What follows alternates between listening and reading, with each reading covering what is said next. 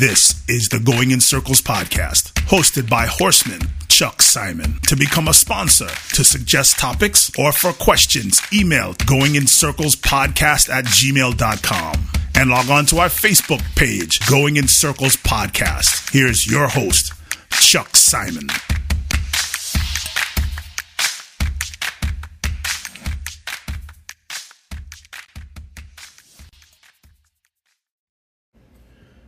Welcome to Going in Circles.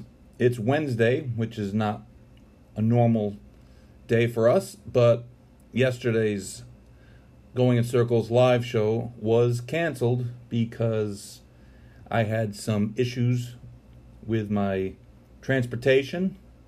The usual limo that I'm driven to the the studios in were uh, out of commission, so we had to postpone till today, and I think one of the main topics that is in the news right now in racing um, is the jockey whip rules, which, um, to make it, um, how do I say this as gently as possible, uh, they're being jammed down the throat of the jockeys and the industry in general, again by um, perhaps well meaning commissions.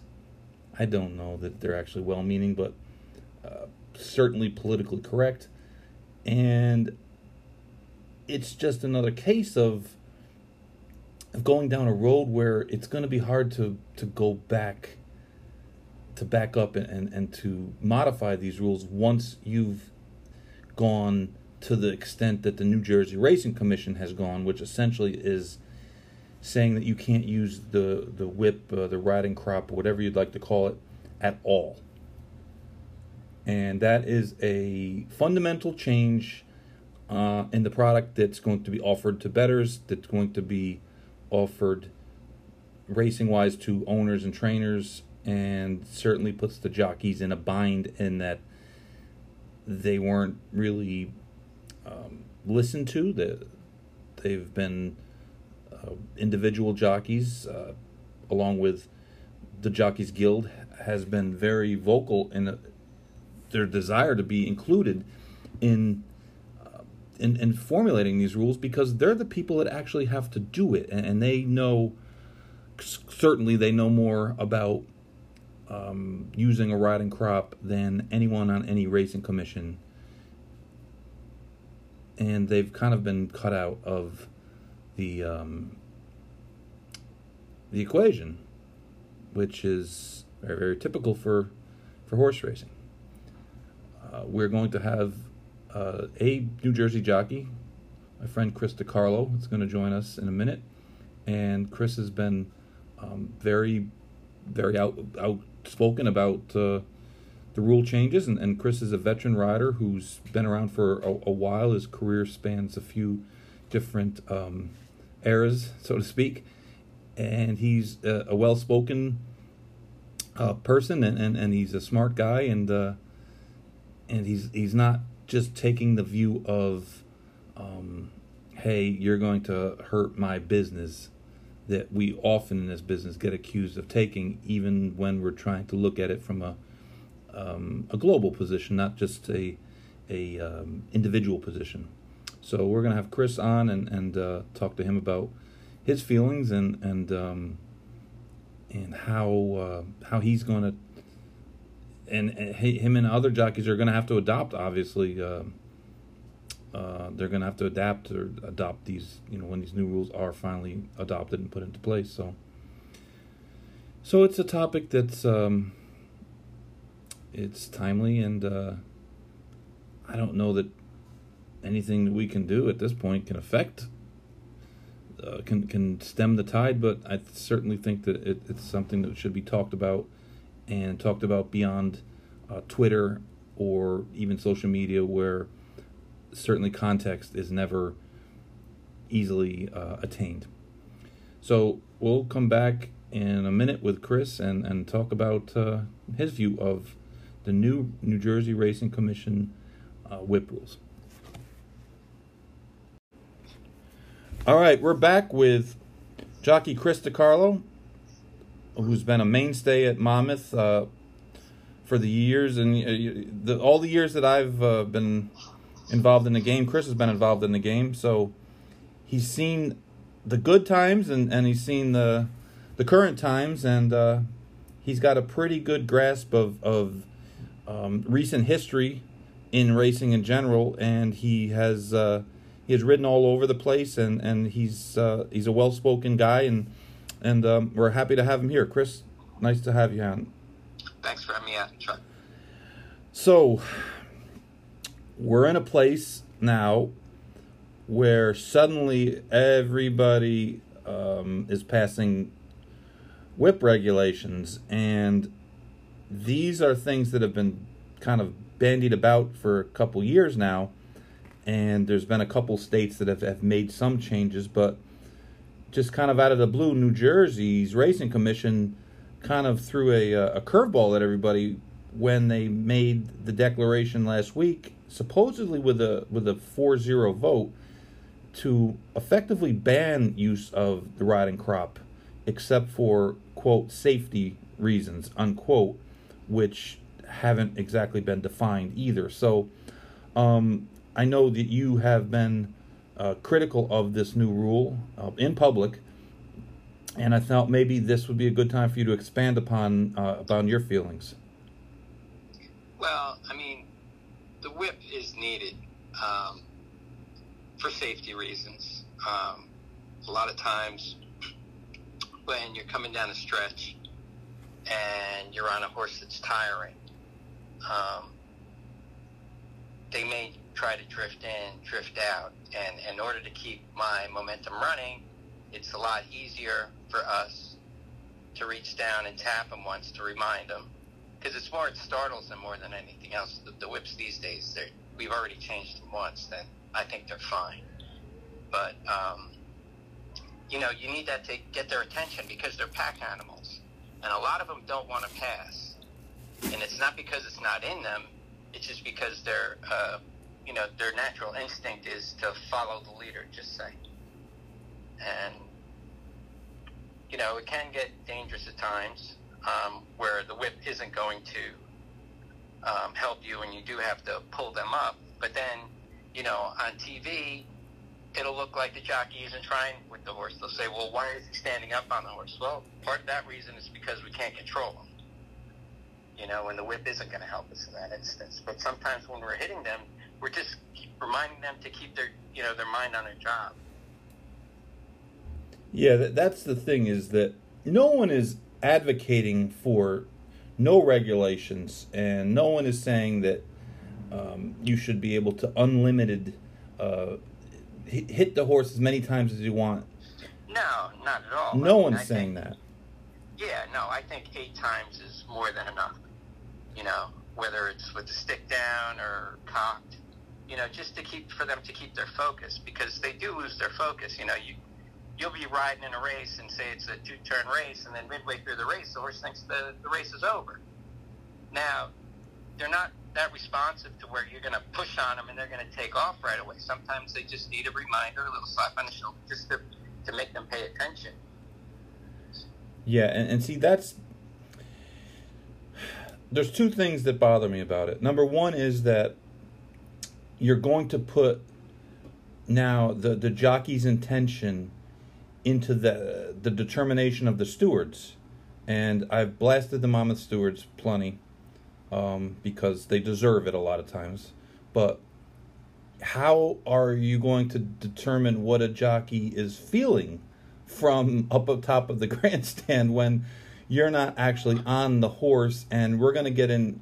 It just seems like we're going to head into this situation where um, a jockey does just like you said. A horse is drifting, maybe he smacks him on the shoulder to try to straighten him out, and that horse wins the race by a nose or a neck, and there's going to be people crying that hey, he used this horse to try to win or the stick to try to win the race, which in itself is another issue that I have in that you almost you, when you read some of these statements about uh, people make it's it's like well you remember the jockeys are trying to win the race. The trainers are trying to win the race.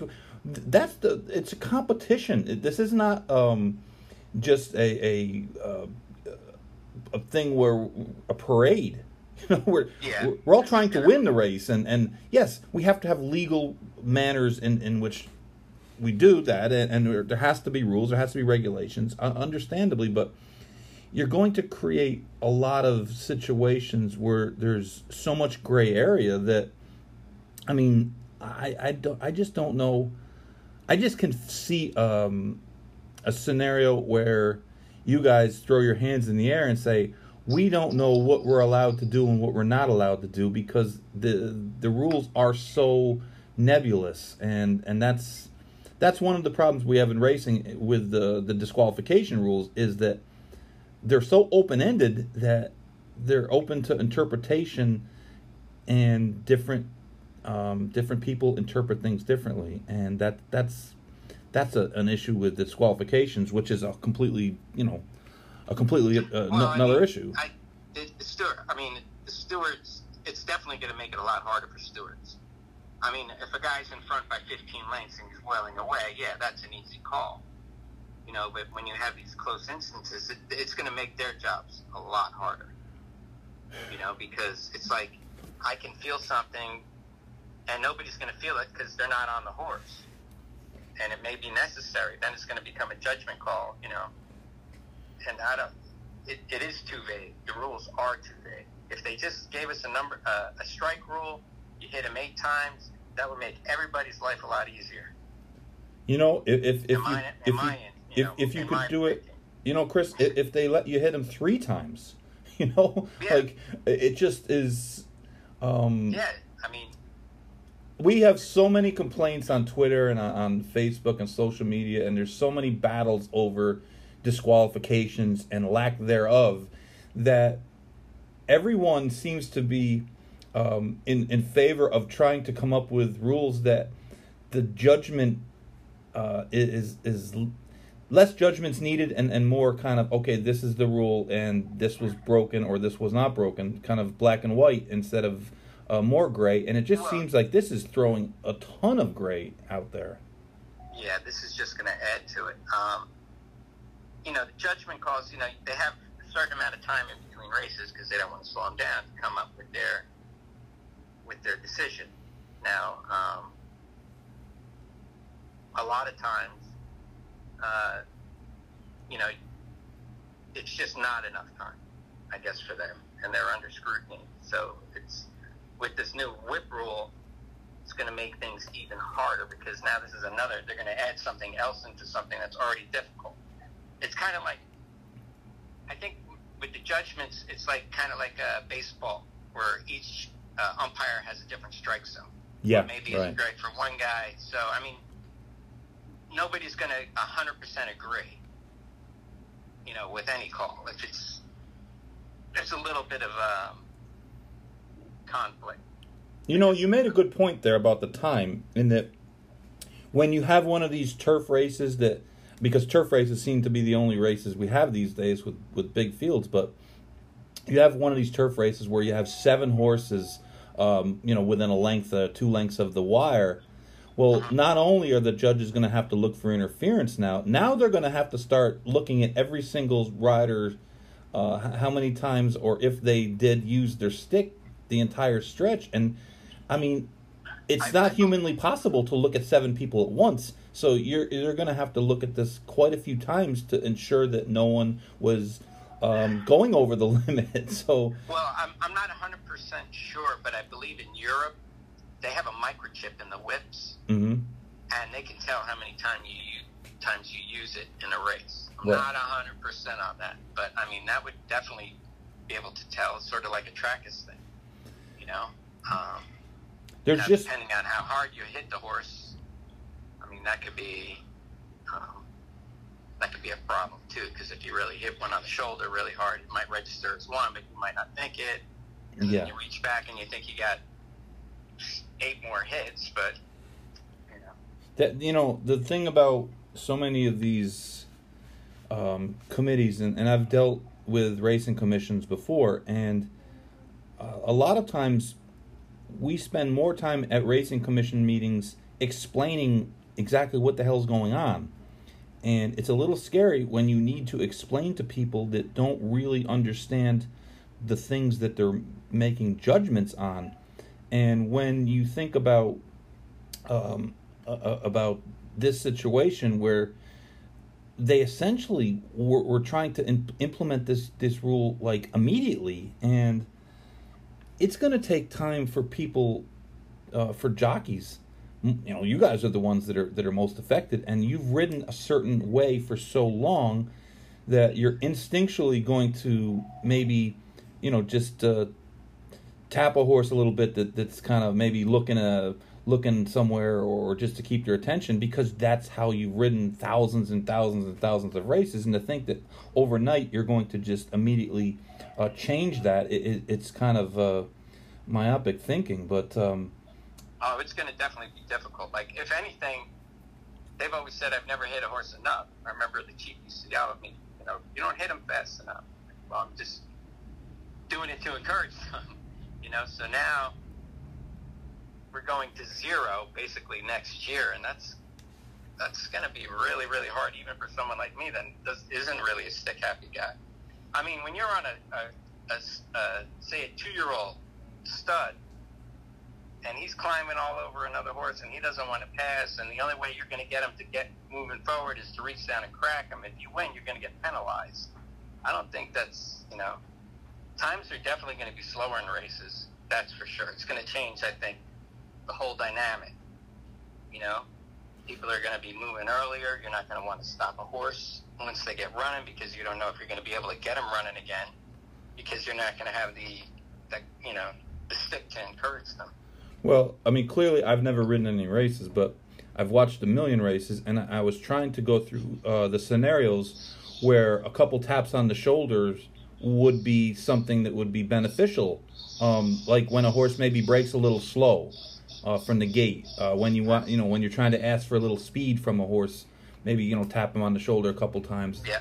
Just, just uh, a horse that's not changing leads. Um, you know, the, like the scenarios you said with a green horse that's lugging in, lugging out, and and uh, or a, a stud colt that's that's just not focused on what he's doing, and I mean, those are there's there's so many scenarios where just a couple taps uh, with the whip are beneficial to the whole process, and to take well, that yeah, away. too. Like if you're like if you have a horse that you're going into a turn, and he gets a little intimidated, you know you're going to have to crack on him. You know you're going to have to wake him up to get him up in there, so you don't jeopardize yourself. There's a safety issue. But then if I go on and win the race, is that going to be considered a foul? That's what my question is because I'm I'm basically I'm asking him to do something that he's capable of doing, you know, for my safety and all the other riders' safety.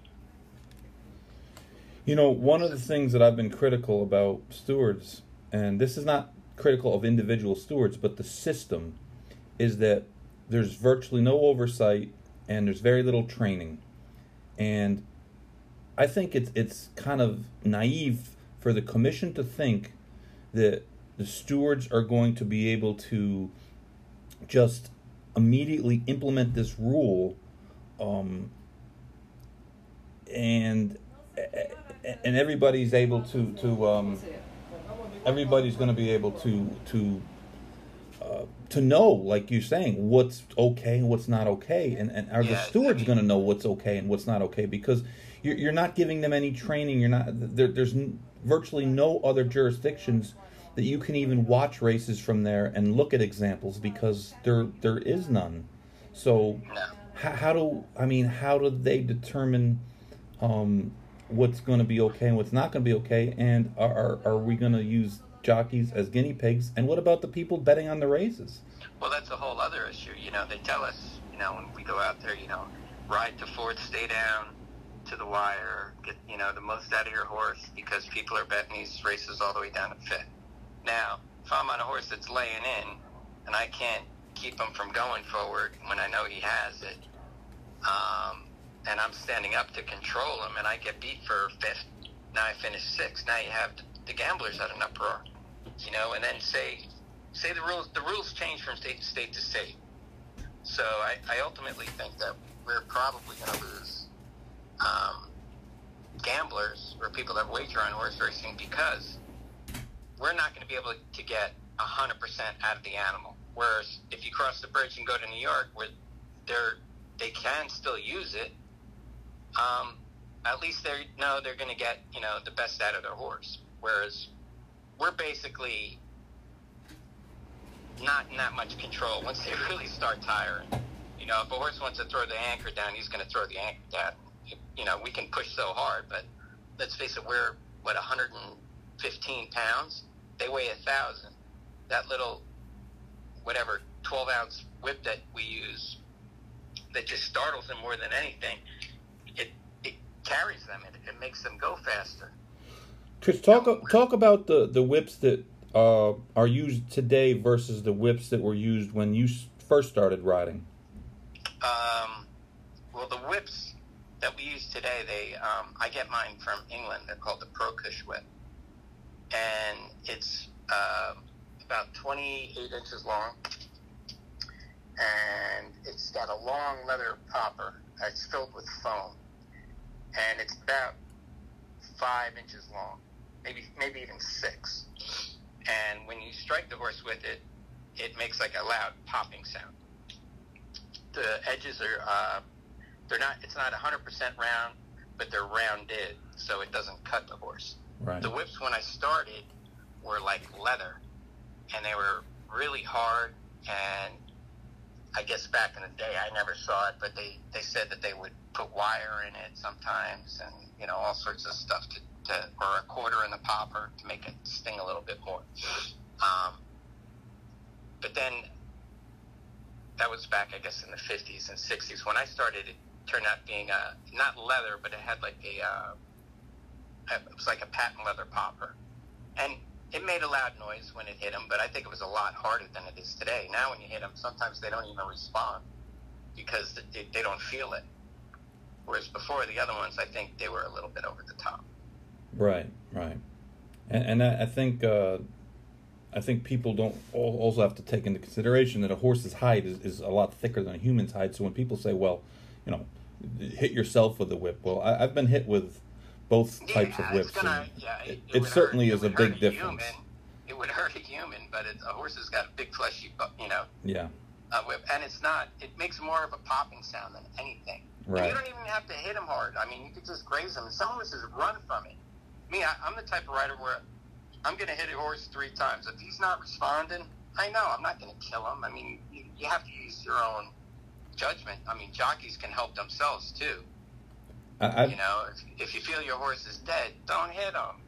You know, I, I would tell on, that. You write him in. I would, know? Chris. I would tell that to my riders all the time. So listen, if the horse isn't, it, he doesn't have it, don't beat him up.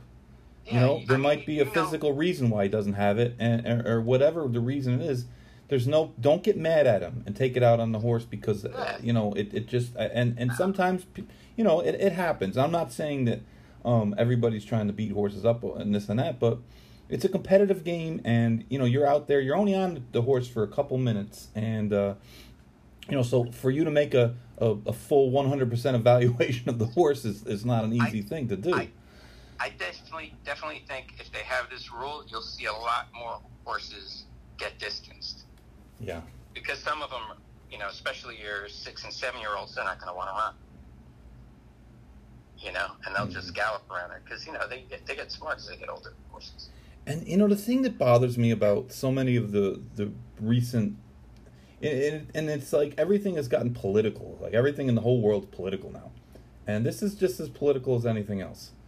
But Yeah. the reasoning that we're doing this is is faulty, and I I just I'll, I'll argue this with anyone, and that public perception matters, but if you come up with standard rules that make sense, that are safe for the horse, that are safe for the rider, and, and also encourage competition, the public can be told that this is what is going to be good. It's like when the NFL changed the rules for with the helmets and the hits, and everybody says, "Well, you know, it's kind of a um, you know, it's a softer league and this and that." Well, it is because you know guys started shooting themselves after they retired, and so you know they had an issue uh, with that, and But they didn't change. you know, the, they they changed the fact that you can't lead with your helmet, you can't uh, clothesline guys, and uh, essentially, if you hit guys like blindside, it, it's just a it's a penalty now. But that the, the the general sport of football is still the same. They've just it's a technical um, part of it. This is so much bigger than just a technical part of it, and and that's where I think that people misinterpret um, the public thinking that this is good or this is bad because the fact of the matter is that if it's not public that's going to ever participate in our sport, then I'm not sure why their opinion is a huge um, a huge component of, of why we change rules. And you know, we always kind of get threatened with that. Um, what's the word? Ex, ex. I, I I don't want to butcher this word, but like this thought of oh they're going to outlaw horse racing. Well, the people that want to outlaw horse racing, they're going to outlaw horse racing or want to outlaw horse racing no matter what we do, no matter what our rules are. And I, I always thought it was funny when people said, "Oh, Lasix, I don't want Lasix." I said, "You know what? Every person I ever explained Lasix to that wasn't like a horse person or you know had a question mark, almost almost all of them to a person said when I was done explaining it, they were like, "Well, why would people be against that?" you know, like it helps the Yeah. it, it it's actually beneficial. I said, "Yes." Go, well, why are they against it? I said, I don't know. I said, why, why are, no matter what When I- poll you have, there's always going to be 10, 20% of the people that are against whatever that, that, that seems to be the common good. But I, it's, it's with this whole thing, it's like, oh yeah, well, we just ban whips and, and this and that. It's like, it's just not that easy. No, I mean, public perception. Look what's on the news now. Ultimate Fighting. That stuff is crazy. I mean, these are. I guess they, you know, their complaint is, well, it's an animal and so on and so forth. But um, I never hear the complaints either. You know, it's funny that you, you say that it's an animal, and someone said, "Well, they can't, they can't say that they want to." This was talking about Lasix. Well, they, they can't say that they, they'd want a shot of Lasix. I said, "Yeah, they also, they they might say they want it. They don't, they're tired of bleeding. You know, it's, don't Yeah. assume that you know. Like it's it's the height of arrogance to assume that you can read an animal's mind, let alone a person's mind. But um, it's, I you know, just but see, like you know, what's crazy about the, you know, say you get like a rogie stallion, you know, that he he throws off that roguiness in his offspring, you know, and say they had impeccable breeding. These horse, horses, a lot of them might not even try, yeah. you know, because the way they, you know, they're so closely bred, and I just don't know. I mean, not that the whip gets it out of them, but I mean, you're going to lose all that control. I think, in, in essence, it might even make it more dangerous. You know, sometimes I, I don't. It's not that I, I am like this um, crazy, like anti everything, but I, I just want to see rule changes that make sense because, like I said earlier, once you go down this road and you say no whip at all, it's going to be hard to, to run that back and say, okay, um, Now you can use now it. now you can use it because you're going to get the people that uh, No, they, it should, they should make they could make it very easy. I said ten strikes before, eight strikes, all the way across everywhere. One rule. that's the other That's thing That's not a problem. That- that's one. one- well, like state. I know state jurisdictions change, the laws change, but I mean, it's not that it'll difficult just make every. It'll make. It'll definitely make the stewards' jobs a lot easier. It, it, respect, you know, honestly, Chris, it, it, with the whips rule, it's not like a drug rule because it, with the drug rule, you you have to deal with laboratories, you have to deal with levels, you have to deal with so much. This is just a device in the jockey's hand, and like you said, if you you have to count, then well, it, it's it's yeah, you maybe you get in a situation where it looks like the jock was gonna hit the horse, you know, like like Manny Franco in, in the Travers when he reached back and looked like he was gonna gonna smack uh, Tiz the Law, and then he he, he didn't.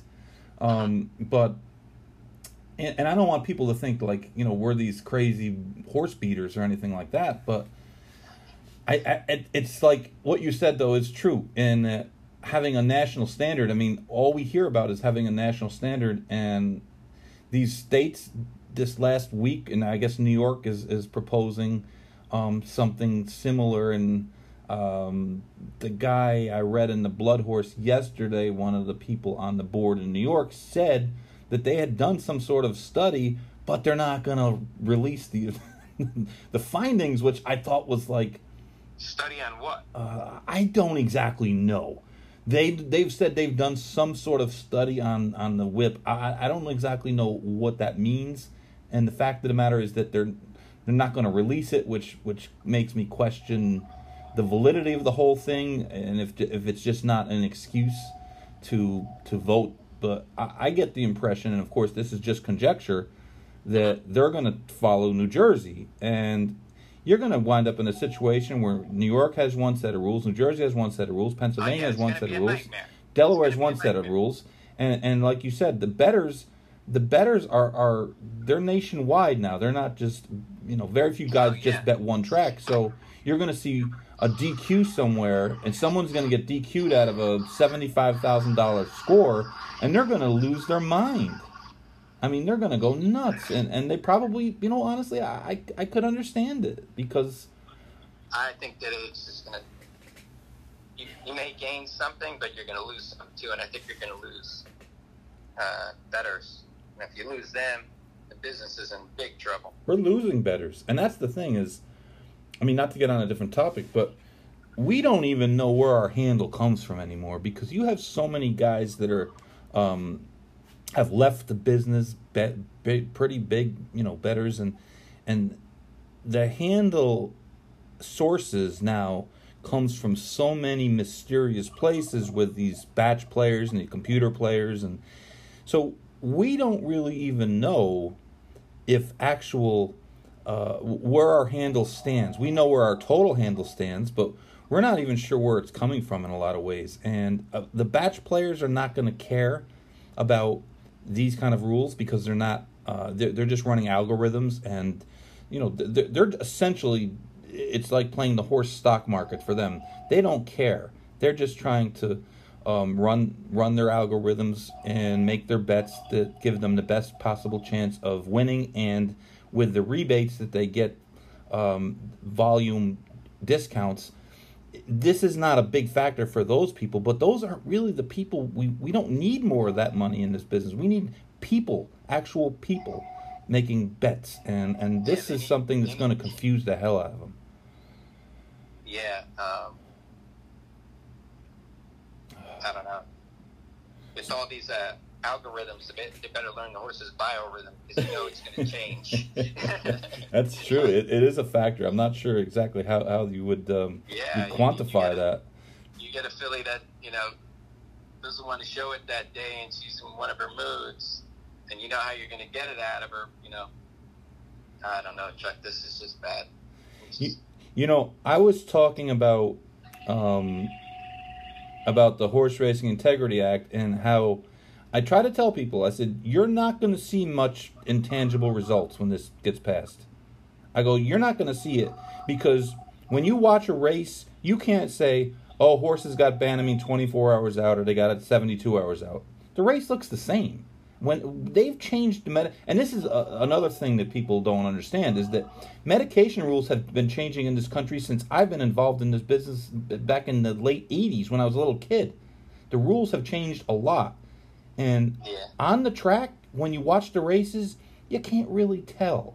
I go, this is something that you're going to be able to tell. This is a tangible change. This is something that's going to be right out there in front of you. And if they don't get it right and they don't determine exactly what you're allowed to do and exactly what you're not allowed to do, it's going to be a it's, going to be a big it's mess. like like I said before, if you're trying to straight one up, and the only way to straighten up is to smack them to keep them moving forward, you're encouraging the horse. Or even if you hit them, say you reach down, you hit him, you straighten him up, and all of a sudden he takes off with you. What are you supposed to pull him up and stop him? well, yeah, exactly. I, I you, you know, it's like, well, what are you telling me to do? You're telling me to win the race, but then you're telling it's just it's too messed up. It's not um, like I said. The stewards are going to have their hands full. Hopefully, some of them will speak their opinion and just come out and say, you know, this is really going to make it difficult and at least admit it. You know, come up, help us come up with a solution as well. You know, because I think a lot of it is is nobody really asks us. You know, the riders. You know, our opinion. For whatever reason that is, I do not know. But I mean, when it comes to something like this, I should be. I think we should be at the table. Well, because we're we're on them. Let, let, let me just give you a quick little uh, explanation of, of what happens when people in this business want to get something done. They, they, they don't want to listen to reason. They don't want to listen to the participants. They just want to get whatever their agenda is passed passed, And that's exactly what's happened here. In the, if I was going to change whip rules, I would want to hear from former jockeys. I would want to hear from present jockeys. And, and I, would want to hear from other participants at a lesser stage, I mean, I might bring five, six jockeys in, and maybe um, a couple guys who who are you know major players, and their well, perception. You know, I, I, think you need. I think you need uh, the horse owners to back us. I yeah. definitely think the train the, the, trainers too. But we don't we don't get that in this business very often. We we get a lot of committees full of a lot of people that have some sort of uh, political clout or or money or whatever, and and and this is what they want, and they they just kind of stick it down everyone's throat, and and and whatever. I mean, it's just. Um, How does the uh, NFL do it? How does baseball well, do it? The NFL does, and the baseball are different.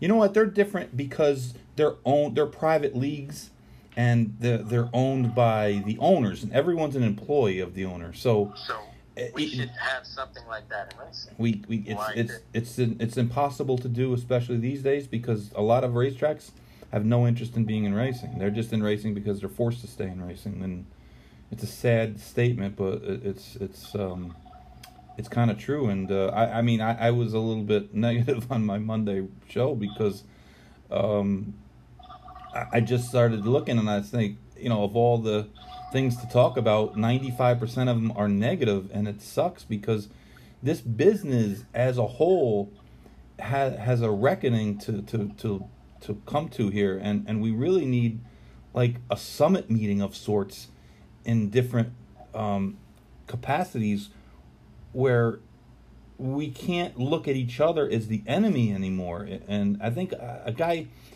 a, big bettor, he said this to me he goes, you know why real tracks are screw up? And he was talking, you know, particularly about tracks, is that he goes, they see each other as the enemy.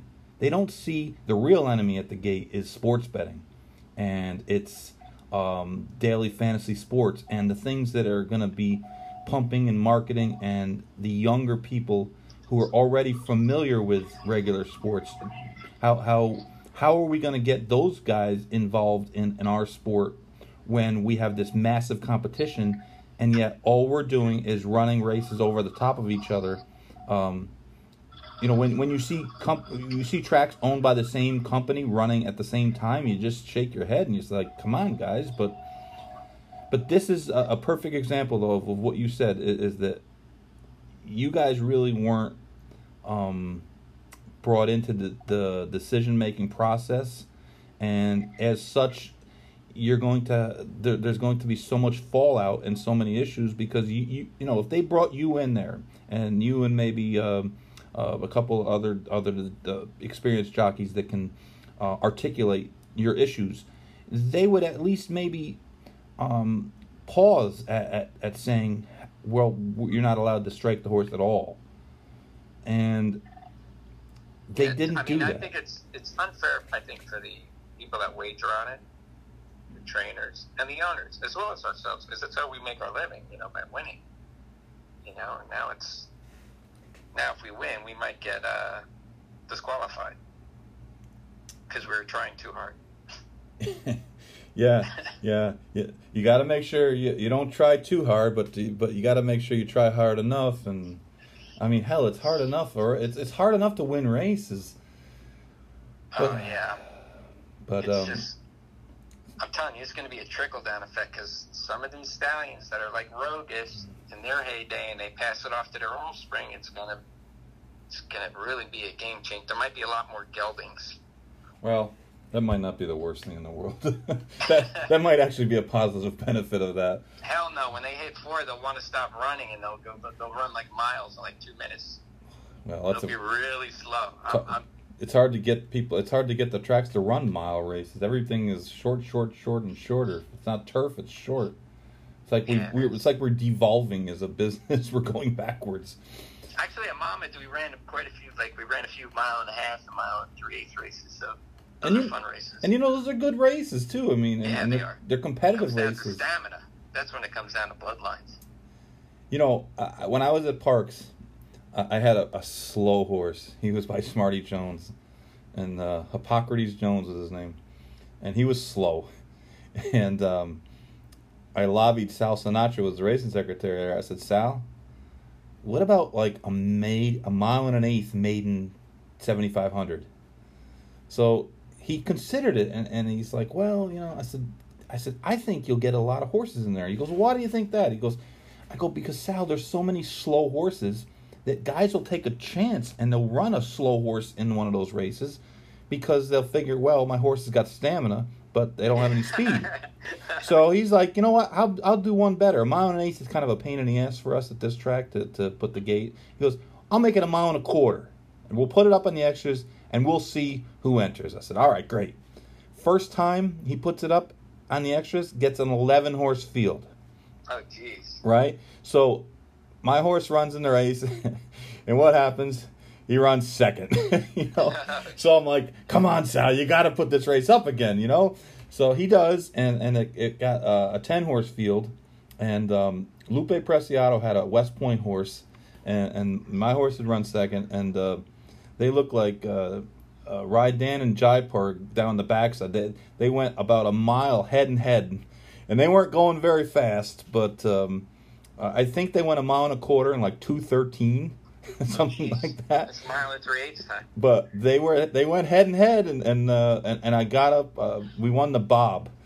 So of course I, I went to him. I said, "What about the seventy five hundred never win two going a mile and a quarter?" He's like, "Man, I you you mile and a quarter me out." But but he, he did put him up, and they did fill because it was kind of a, a a thing where guys were like, "Well, yeah, my horse he's getting outrun going short, but I'll put him in these races." And they Yeah, take a shot. they go you know these glacial fractions, fifty two, 119. Those are going to be the fractions. At, those are going to be the fractions at Monmouth next year. well, so how, how uh, what what about um, what else is going on? Everything uh, you got any any big horses coming up this weekend? Uh, yes, I ride a two-year-old uh, named Basso who is running in a stake. I don't know if it's Saturday or Sunday. I rode him first time, won by eight. Uh, who, do you ride him for? Uh, Greg Sacco. Ah, Mr. Sacco, the best, the best dress trainer in America. I know Pletcher dress is good, but and Lucas, you know Wayne, Wayne's Wayne Well, doesn't dress like he all. used to, but but Greg Sacco is is clearly in my book the number one dresser. Yeah, he, For trainers. pretty sharp. He, he, he and he, he, rarely see him in the same outfit twice. No, you don't. But um, yeah, he runs. Broke his made by eight. He's running back in a stake. Um, but at this time, I don't think there are too many two-year-olds that ran in more than two races. No, right? They're they're, they're mostly a other thans. yeah, so why not take a shot? But Yeah, I think exactly. I think he's decent. Good. Uh, and he is too. So something to look forward to. Yeah, Hopefully he wins. exactly. Hopefully he wins, and then I could go to Belmont. Oh, but then I can't go because I'm COVID. Yeah, that's another thing. Uh, an agent was complaining to me the other day about. They said, you know, we were supposed to just be the jockeys that were riding here, and all of a sudden there's a bug boy going from Maryland, and now he's allowed up. Well, why is he allowed up? Well, you know, the rules are always a little bit. Uh, during like pandemics, it seems like that we change the rules a lot, and I've never been through a pandemic before. I'm old, but I'm not that old. no, no, this is my No, first. yeah, this is crazy. This, this- is killing like a guy like me because I would travel around on the weekends, but can't travel anymore. So Yeah, this is my Uh, first pandemic. yeah, mine too. I mean, hopefully honestly, I, I I was in favor of what Saratoga did for Saratoga because at the time it was kind of crazy, and then there was kind of outbreaks, and I said, you know, New York needs a, a healthy Saratoga meet just to keep the the lights on. They depend so much on that meet, and I and I said, you know, They could have ran it at Belmont, I think. they could have, but I I mean, think they a- felt an a- as it as Oh, it no, turned out, it, not a- I mean, it, it turned out okay, and, and they, they hand the handle was pretty good and, and all small, and they didn't have any outbreaks, and and I thought, you know what? There's 22 jockeys that are eligible there, but they can't go anywhere at e- either. So guys can't ship in, but they can't ship out. Yeah. So, Yeah. you know, for that, it, it seemed like it worked, and um, you know, they didn't miss any days like Del Mar missed that one weekend, and but now it seems like when the guys are all going to Kentucky and in and out of there, Well, and this is they- Kentucky's like that's like it's still on the list, you know, isn't it? Yeah, Isn't I- it still on? The, so how they can go back in five days? now if they I mean, get two po- two negative tests, then they're back allowed back, and now it seems Yeah. like it, it that see like I, I was okay when everybody was kind of stuck where they were, but now if you're gonna let guys out and then let them back in, well then why aren't you letting the guys that they're riding against back in too? Because they're coming from the same exact place. Yeah, I mean, I don't know. Especially like on the around here on the on the East Coast, there's a lot of tracks and Parx. It's close, Monmouth, Belmont. They're all they're all close. I mean, so I think jockeys or people are more at risk traveling on an airplane and going through an airport than driving from their house to their car to the racetrack. No doubt, no doubt.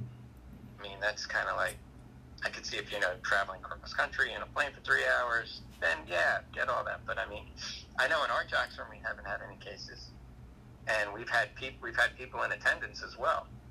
Yeah, that's so true. I mean, maybe we don't hear about it. Maybe people are getting sick, but I haven't heard anything. And I'm sure if someone did get sick here, the governor would shut it down right away. Yeah. Or someone would say something. So Yeah, it's funny. Um, a friend of mine, a couple friends of mine, they they live by Belmont, and they drove to the Meadowlands the other day to um, to watch the races at Belmont. you know, so it's it's kind of crazy because you can go to a you can go to the Meadowlands. It's open, and it's a racetrack atmosphere. You know, which which we all kind of miss. I mean, I, I miss just going to the track and hanging out. It, it's something Yeah, that like you took for granted forever, and we've been doing it for our whole lives. But like you know, down here that they don't really have fans, and and um, most other you know a lot of the places don't have fans. So Monmouth is one of the few places, Monmouth in the Meadowlands, where where they can't you know they can have a limited number, and they haven't seem seemingly haven't had any problems with it. no, I mean, I don't know. They take our temperature. I know I've gotten my temperature taken like at least a thousand times this year. I, I don't like they they place that thing in your head though. They got to be like frying your brain with some, something. well, in my case, I don't know. I, I, I don't know if they're good enough shot to, to get what's left of my brain to shoot. Uh, one day I came in the, the, the, the gate and the guy told me my temperature was like 94 degrees. I said, I'm, a, I'm like a. Um, You're dead. Yeah. You're dead if I, you're 94 I said, uh, o- overnight I, I, I, I turned into one of those uh, iguanas that run around South Florida. and there's a lot of those things. I don't know what the pan. They certainly they don't get COVID. That's for sure. The iguanas are, are everywhere.